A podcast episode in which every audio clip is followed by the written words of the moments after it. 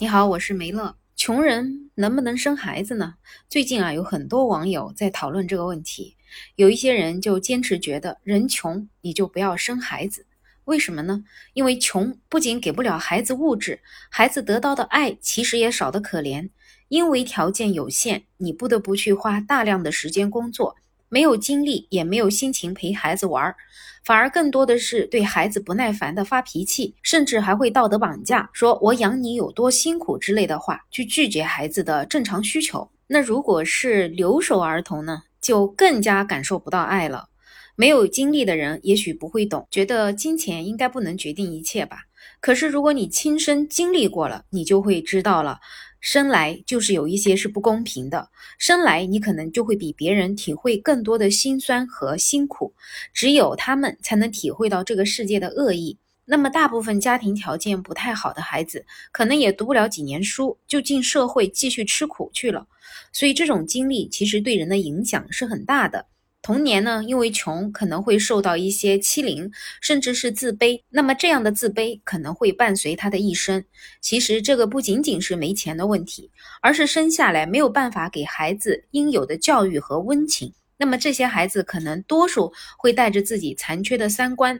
在这个社会上维持着生活，也就很难看得到希望。而没有真正穷过的人，大部分是体会不到这种辛苦的。不过对于这样的说法呢，也有一部分人觉得说没有钱，其实我们可以给孩子更多的爱呀。但是也有网友反驳了，他们说那些说没钱可以给更多的爱的人，其实还是因为他并没有那么的穷，所以也不能体会。没有钱的大人其实真的在努力挣钱，根本就没有时间陪伴孩子，生活的重担温饱已经压垮了他们，每天的心思呢都在努力挣钱上，想着要温饱，要盖房，要给孩子钱钱花，其他时间也没有耐心和心情去教育孩子。回到家里啊，不是累死，就是心情极度沮丧，根本就没有心情去谈爱和温暖。哪怕现在有钱的打工族，也基本上都是九九六，加班到死，谁能保证他们回到家里还有心情和精力去那么认真的爱孩子呢？自己的事儿都搞不定，回家不吵架就不错了，更别说穷人家了。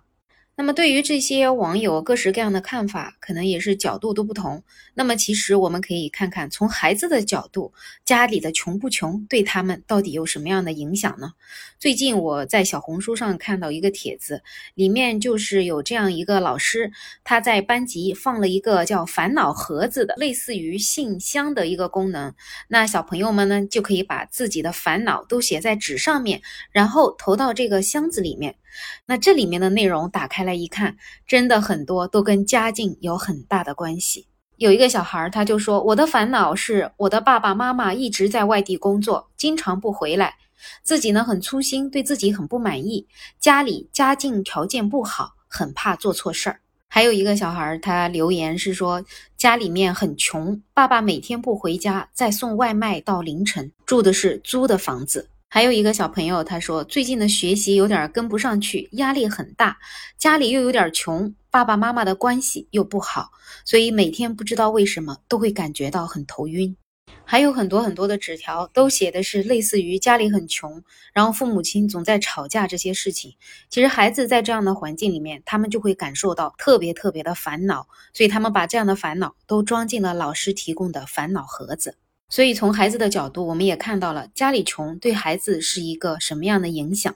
其实有很多人讲，我们以前生活的年代不都很穷吗？其实那个时候可能大家普遍都穷，也就不会觉得自己有多穷了。而且那个时候因为大家都穷，所以父母在跟别人相比之下也没有那么大的压力，所以家庭的这种矛盾可能也不会显得那么的突出。其实我小时候也是生长在农村，家里的条件肯定也是算普通的，但是那个时候我就觉得我的父母亲他们很恩爱，然后他们为了这个家也是在付出很多很多的努力，那么对我跟我的妹妹也是非常非常的关爱。但是即使在那样的环境之下，如果看到家庭条件好的同学，还是忍不住会很羡慕的，甚至有一种就觉得，哎呀，如果我能够生在那样的家庭就好了。虽然长大之后我更加明白了我的父母他们给予我的爱是多么的无私，但是在小时候仍然也是会希望家里如果是个有钱的人家就好了。所以呢，对于现在很多网友说穷人就不要生孩子，其实在现在这样一个环境下，我觉得也是能够理解的。当然，如果说夫妻真的和睦，